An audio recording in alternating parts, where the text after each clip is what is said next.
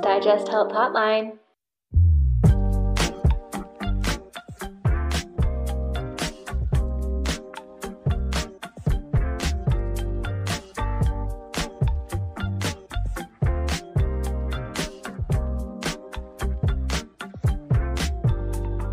Welcome back to Wellness Digest.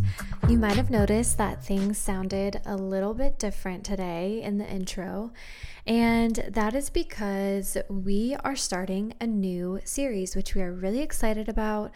It's called Health Hotline, and the intention behind this series is to provide you guys with the space to ask us your pressing questions about health and wellness and then for us to do a little q&a um, we kind of felt like not every single topic requires, I guess, like a long episode with the two of us having like a conversation, and some of them can be kind of little short informational episodes, um, which is also kind of fun because it gives Liv and I an opportunity to talk individually about the things that we're really passionate about, the things that light us up, and things that maybe one of us is more knowledgeable about than the other. So, that is kind of the purpose of this new series. And with that, um, you might also notice that today it's just me. This is a little solo episode, and there will also be episodes where, depending on the questions that you guys ask, it might be a solo episode with Liv if it's more of a nutrition based question. So,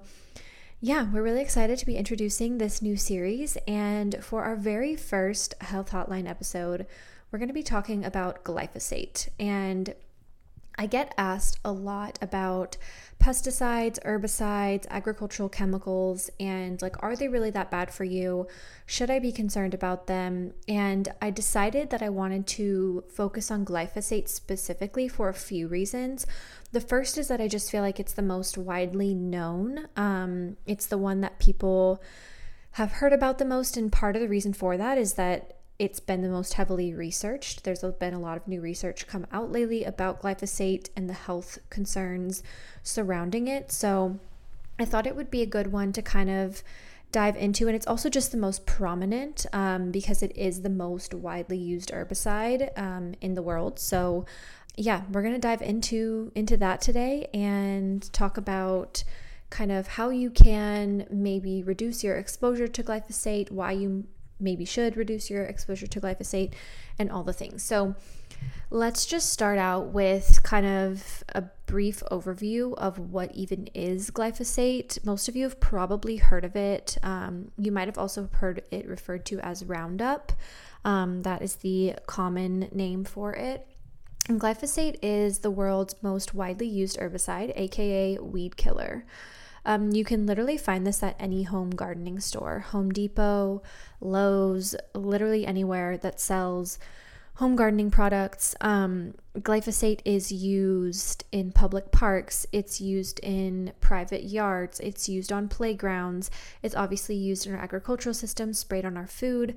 But unfortunately, glyphosate is so widely used now that it is also in our water because when this chemical is sprayed on our crops and then it rains, the residue washes off with the rainwater into our water systems, into rivers, lakes, oceans. Um, so it's also affecting our our wildlife as well.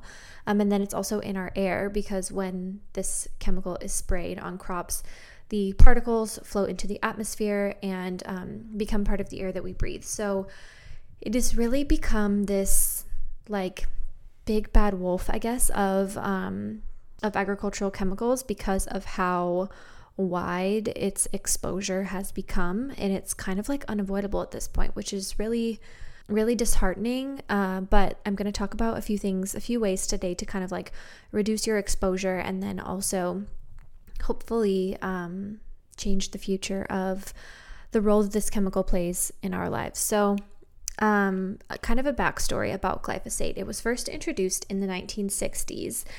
And back then, it was used as a descaling and chelating agent for water systems. So, the way that glyphosate works is that it's known to bind to heavy metals, which is what chelation means. So, it was actually used to clean out mineral deposits in water pipes, which red flag number one um, the fact that this chemical is harsh enough to actually clean out um, hard mineral buildup in water pipes, just in that it's also being sprayed on our food. Um, is really concerning.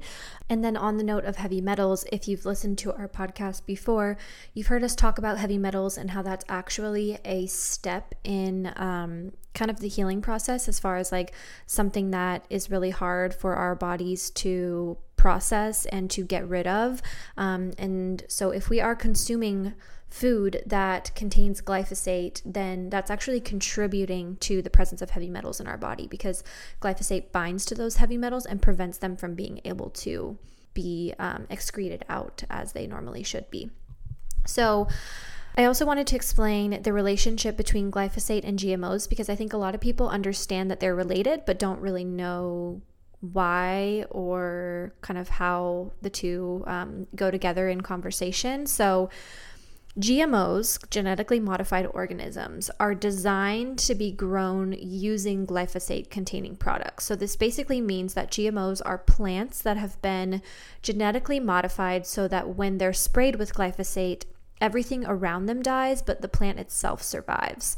So, it's kind of like ultimate immunity. And for farmers, you know, this started out as like a great idea. This was amazing for them because it was like liquid gold. Like, this is something we can spray on our crops to treat weeds, but we don't have to worry about our plants dying. Like, of course, why would you not want that? So, um, it, it, like most things started out with good intentions um, and then very soon after or i guess not very soon because it's been like 60 years since um, since glyphosate was introduced, um, but short soon-ish in the relative um, scheme of things, we have come to notice that it actually has health effects on our bodies, and um, there are some serious concerns out there worth considering. So, since GMOs were created in the 1990s, glyphosate usage since then has increased by around 20 fold because we really rely on GMOs now in our agricultural systems. Um, GMOs are super, super common. Most of the crops that we grow here in the United States are either corn, wheat, or soy, and those three things are the top three genetically modified crops. So, because those make up such a huge percentage of our agricultural systems, that also means that glyphosate usage makes up a big percentage of our agricultural systems. It is used in a lot of our food. Um, and the residue that glyphosate leaves on our food shows up in a lot of products on the shelves because of its heavy usage. Um, and like I said, most GMOs or the most common GMOs are corn, wheat, and soy, which are the base of so many processed foods. If you think about like going down the processed foods aisle, in the grocery store, what are the things that come to the top of your head? For me, it's like cereal, oatmeal, baked goods, um, crackers, cookies, and all of those things. If you think about it, like if you were to flip over the box of those packages, you're going to see one of the three either corn, wheat, or soy. It's like inevitable. Um, so these GMOs are in so much of our food, um, and therefore glyphosate is in a lot of our food. And um, because of that, uh, just to kind of put this into perspective, a new CDC study actually found that more than 80% of the subjects had glyphosate in their urine. This really toxic chemical was found in the urine of 80% of subjects in this study. In this study, the sample was very representative of the population. You know, there were women, there were men, there were children, there were people over 60 there were people in their 30s there were people of all demographics of all gender. I mean it was just like a very comprehensive study sample um, and this these results were really concerning to see that this many people had glyphosate um, in their waste excretion. So what is the current stance on glyphosate worldwide? Like knowing all of this information knowing that it is this big chemical that you know everyone's talking about right now what does the current stance look like kind of across the globe? So, back in 2015, the World Health Organization declared glyphosate a probable carcinogen, which basically means it probably causes cancer. Um, and, you know, there's a lot of organizations um, with different motives that play into these decisions. So, in my opinion, I feel like the evidence is there to call it a carcinogen, but um, just because of the politics of things, I feel like the World Health Organization probably played it safe and said, you know, we'll call it probable, but we're not going to outright call it a carcinogen yet. But that was in 2015, and I think there's a lot of um, new information that's come out since then, and I, I think we will see it labeled as flat out carcinogenic um, here soon. But anyway, so the um, the company that patented GMOs, which is Monsanto, now owned by Bayer, of course came back and said, no, no, no, glyphosate is safe. Everyone stop panicking. It's not carcinogenic. Um, but their main argument is still to this day that it's dosage dependent, which means that it could be cancer causing if we consumed enough of it, but that the average human doesn't consume enough of it to be harmful. And I think that this argument really undermines the fact that glyphosate is so present in everyone's day to day life. I think that the misconception is that you're only exposed to it if you eat conventional food.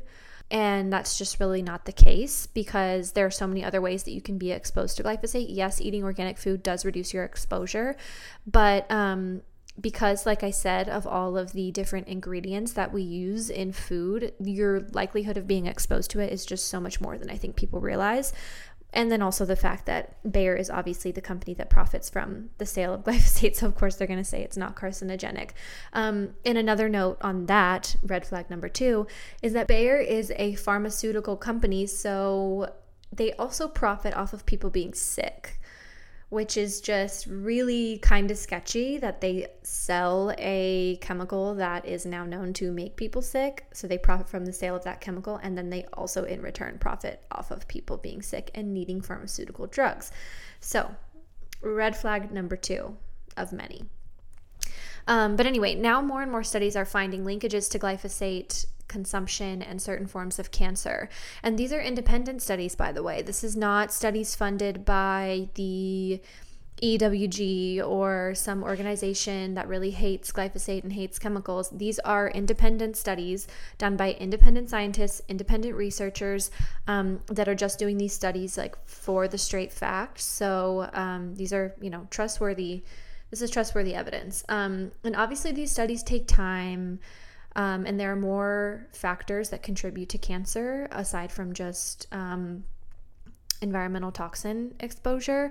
So it's going to be hard for researchers and doctors to say, like, consuming glyphosate is what gave you cancer. I don't think that we're ever going to get to a point where, like, that's a specific diagnosis that people receive um, because I think that cancer what we what we're starting to learn about cancer is that there are so many things, so many lifestyle factors, environmental factors that can cause cancer that it's kind of like difficult to pinpoint exactly what it is that gave you cancer.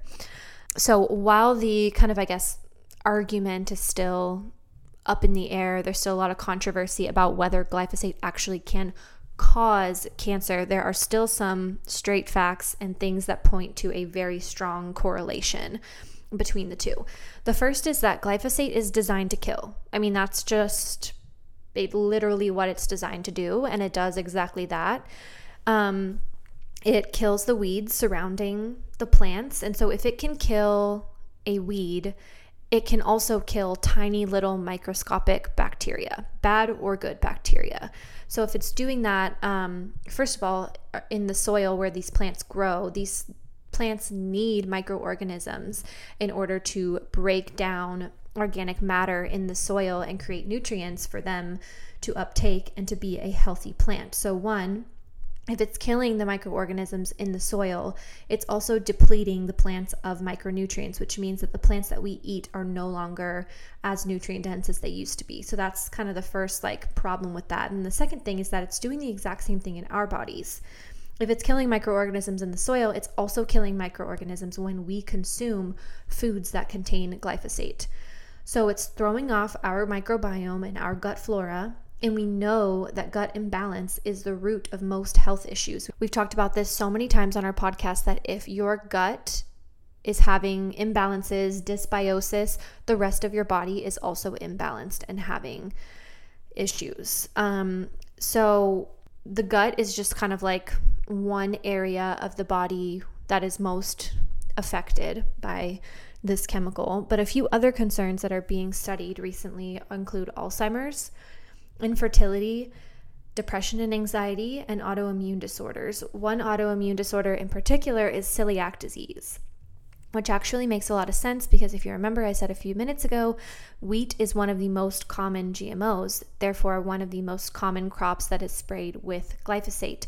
And so, I don't think that all of a sudden everyone's popping up with celiac disease and everyone just has all of these autoimmune disorders. I really truly believe that there is a correlation between the increase of glyphosate usage and the increase of people with celiac disease. It's also really interesting because in other countries, celiac disease is not as prevalent as it is here in America. And we probably use more glyphosate than any other country. So it just like the numbers add up. It makes sense. It makes sense too because this is literally a toxin. So when we ingest it, our immune system is saying, Whoa, that's not supposed to be here. That's harmful to me. Get it out. And when we don't have a way to actually excrete this toxin from the body, because our bodies aren't meant to process this. So our bodies are like, I don't know what to do with you. Get out. And it sends it into our bloodstream. And then our blood, our blood um, is what causes that autoimmune reaction because now it's in the bloodstream. And so our whole immune system is freaking out like, whoa, whoa, whoa, this is really not supposed to be here. And that's when your body kind of like attacks itself and those autoimmune disorders um, manifest, such as celiac. So let's talk about cancer really quickly because that is a big thing that a lot of people talk about with glyphosate, big thing being studied right now. Um, and the one specific type of cancer that's being studied is non Hodgkin's lymphoma. And the reason for that is that since um, glyphosate was introduced to the market, we've seen an 80% increase in non Hodgkin's lymphoma specifically. And so, again, while there can be other contributing factors for cancer, um, non Hodgkin's lymphoma specifically is a cancer that occurs from a DNA mutation. And the reason why this DNA mutation occurs is still, I'm doing air quotes, unknown. Um, but a lot of scientists actually believe that glyphosate exposure could be why. Um, and the reason for that is that the way that glyphosate works is that it inhibits enzymes. So in in plants, when glyphosate is sprayed on plants, it inhibits enzymes that are needed for plant growth. And it also suppresses amino acids, which are the building blocks of proteins, aka DNA. So the plant can no longer function. It can no longer replicate and heal itself. If it's damaged, it can't um, it can't replenish those cells because it's lost the ability to use those enzymes that are needed for plant growth. So it like literally shuts down the plant systems. Um, so if you think about non Hodgkin's lymphoma and how there's a DNA mutation going on there, the linkages to like how glyphosate affects plants and the plant building blocks, the amino acids, it makes sense that it would possibly affect um, the building blocks of our own DNA in our own bodies. And then non Hodgkin's lymphoma is also a cancer that affects the lymph and the immune system. And we know that exposure to toxins, any toxin, not just glyphosate, impacts both the lymph and the immune system. The immune system, for obvious reasons, as I explained before, when you're exposed to a toxin, your immune your immune system is like that line of defense that's like, whoa, you're not supposed to be in here.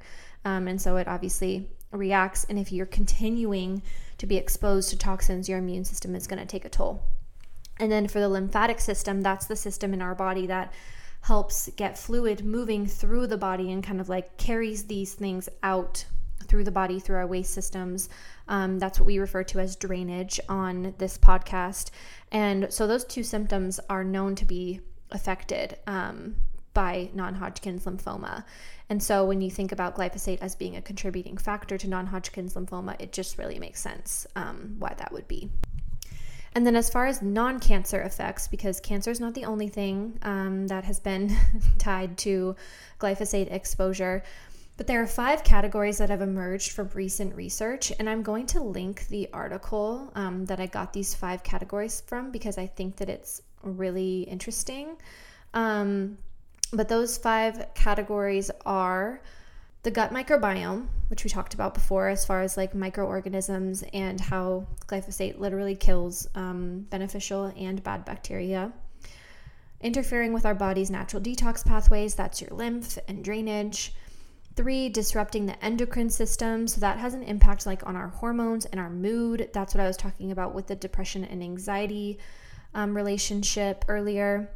Four is causing nutrient deficiencies. And this makes sense again because I was talking about how glyphosate impacts um, plants when it is sprayed and it kills the microorganisms that are supposed to break down the nutrients for the plant then the plant can't absorb those nutrients, so the plant itself is nutrient deficient.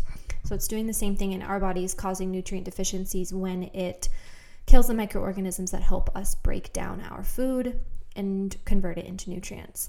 And then five is causing oxidative stress, which is that cellular level um, cancer aspect. So those are the five categories that are like most prominent in glyphosate research and how it affects the body. If you're interested in a specific area that I just mentioned, um, again, I will link that article because there are, you know, other places that it will take you to read more studies about um, that kind of thing. So I will link that. But I just wanted to kind of reiterate and like paint a bigger picture that, like, if you think about those five categories, the gut, natural detox pathways, the endocrine system, nutrient absorption, and oxidative stress, which is like literally our cells, that's your entire body. Like at that point, it's the whole system that it's affecting. It's not like, oh, glyphosate just affects your gut. Like, no, it affects everything. So, with all of this new health information coming out, um, glyphosate has actually been banned in Austria since 2019, and it won't be approved for use anymore in the European Union starting in 2023. And then Germany has also said that they'll begin phasing it out by 2023 as well. Do I think we will see the end of glyphosate usage in the US soon? I think we are getting there. Um, and I think we will see it happen in my lifetime. I hope we'll see it happen in my lifetime. But there was actually a huge breakthrough back in June where the US Court of Appeals actually overturned the EPA's decision that glyphosate is safe for humans and wildlife. And they also said that the EPA failed to do its duty in properly researching the links to cancer, which is a really big deal because that's like literally the EPA's job um, to research things like this and provide the public with accurate information. So for the US Court of Appeals to say, like, you guys failed to do your job here is like a really big deal. Um, and for them to side with the consumer and say, this is not healthy um, was a really big step. So I see it going in the right direction. I hope that it continues to go in that direction. Um, but obviously, we have a lot of power as consumers, as people who make purchasing decisions. So let's talk about how to reduce glyphosate exposure and its effects on your body. I want to say first remember that the health effects from exposure to toxic chemicals, any toxic chemical, not just glyphosate, is cumulative. That means that it takes decades sometimes for disease to manifest. So just because you've consumed conventional produce for most of your life doesn't mean you're going to get cancer. I don't mean to scare anybody um, because we also believe on this podcast that everything is reversible. At any point in your life, you can decide to do differently to change your lifestyle and to be healthier. So don't panic. It's okay. You have time to change things, and um, you can't change something that you didn't know anything about. So now you know. And now let's talk about how to um, how to reduce your exposure. So. Number one, organic produce. You knew this one was coming. We've talked about the difference between organic and conventional in another episode, so I'm not going to re discuss that. Um, but I do want to say that organic is not perfect, and there are still some chemicals allowed in organic farming. However, the science does show that organic produce, one, has lower pesticide residues, and two, has higher nutrient density. Those are two really big things that have been backed by evidence about organic produce, and two benefits that I think are worth um, opting for organic. It's also our best and most widely accessible system at this point in time, considering that not everyone has the ability to go buy directly from a farm. So, I personally think that buying organic food is one of the I guess, easiest and most accessible ways to reduce glyphosate exposure. Again, not everyone has access to organic produce, but in general, it's the most widely accepted um, system and you know kind of thing that you can that you can get your hands on versus having to go buy food directly from a farmer. Um, and again, like I said, glyphosate is everywhere at this point. It's not just on our food, but this is the easiest way to reduce exposure because we eat food every single day. Um, and we are lucky enough to live in a country where we are able to make our own food purchasing decisions. So if you can't afford to buy everything organic, I recommend starting with the Dirty Dozen list. This is a list that's put out every single year by the EWG. Um, they create a list of 12 crops that had the highest levels of pesticide residue. They change it every single year depending on the samples that they take um, and the evidence that they get. Um, so each year you can check up on that, see what the Dirty Dozen list is, and those are like the 12 things to start buying organic if you're trying to kind of like budget like okay i can't buy everything organic where do i start those are like the 12 items um, to be buying organic and that's just produce I would also recommend starting with the most common GMO ingredients, so corn, wheat, and soy. If you're buying products that contain those things, I would go for organic. If you can't afford to buy anything organic, or maybe you don't have access to organic food, washing your produce is one way to minimize your exposure to these toxic residues. And I'm not talking about just running them through tap water because, again, these chemicals are also in our tap water. Um, I my best recommendation for washing your produce is to soak it in a baking soda and water bath. Rinse it off and then soak it in a vinegar and water bath. You can look this up how to do it. Um, maybe I can also post like a reel or something on how to wash your produce um, to remove um, pesticide and herbicide residues, but you should be washing your produce regardless, even if you buy organic food. Um, but that's one thing that you can do if you cannot buy organic. Number two is to invest in good, clean drinking water. The two cleanest ways to do this are glass bottled spring water. And this is kind of cool because you, there are certain stores that you can take your glass bottles to and they will refill them. So there's minimal waste involved in that. There's also services that will come to your home and refill them for you. Um, and spring water is one of the cleanest sources, or a Berkey filter. Both of these options are pricey. Um, so it is going to be an investment. Berkey filter is really cool though because that is a lifetime investment. You can keep it forever. Um, so it is like a one time purchase. I personally have not invested in either of these things because, you know, you got to pick your battles. You can't do everything. So for me, what works is at our house, we have the big five gallon water jugs, the blue plastic water jugs um, that we just refill at the spring water station whenever we need them to be refilled. I know it's plastic, but they are reusable. So you can only do so much. Um, if that's what you can work with, that's what you can work with. But glass bottled spring water and Berkey filter would be like if you're trying to invest in the best. Number three is to provide extra support to the areas of the body that are known to be affected most by glyphosate. Um, as I mentioned before, the entire body really is affected by it, but the gut and the lymphatic system are the two areas that I would recommend focusing on.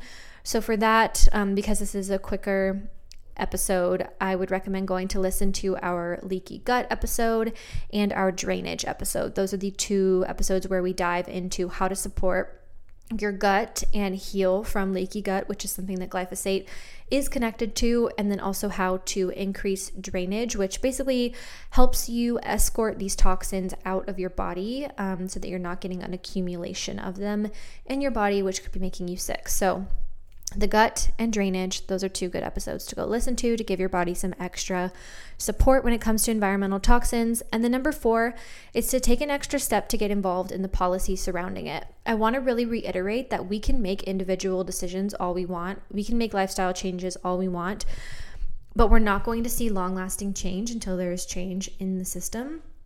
And a lot of people don't have the ability to make individual changes in their life. They don't have the money, they don't have the resources, they don't have the education. And so, those of us who do need to be a voice and take an extra step to advocate for bigger system change. One account that I would recommend to follow that has really good resources for this is Farmer's Footprint. I'll tag them in the show notes. Um, but on Instagram, they have tons of resources for how you can get involved in this kind of policy work. At the link in their bio, you can also sign a petition to ban glyphosate, and they also have a really amazing award winning documentary about the changes that are needed in our food system. And this is all from the perspective of farmers, too, which is really cool to kind of see farmers actually advocating for better practices. Um, just a really good resource to have. So, again, I will tag them in the show notes so you can see how, maybe how you can get a little bit more involved. So that is all on glyphosate. Obviously, um, there are other agricultural chemicals that do impact our health. This is just kind of one that has the most research, but I personally believe that a lot of this information can be transferred over into other agricultural chemicals, and you can kind of infer that they have the same effect on the body. Um, and so that is why I choose personally to.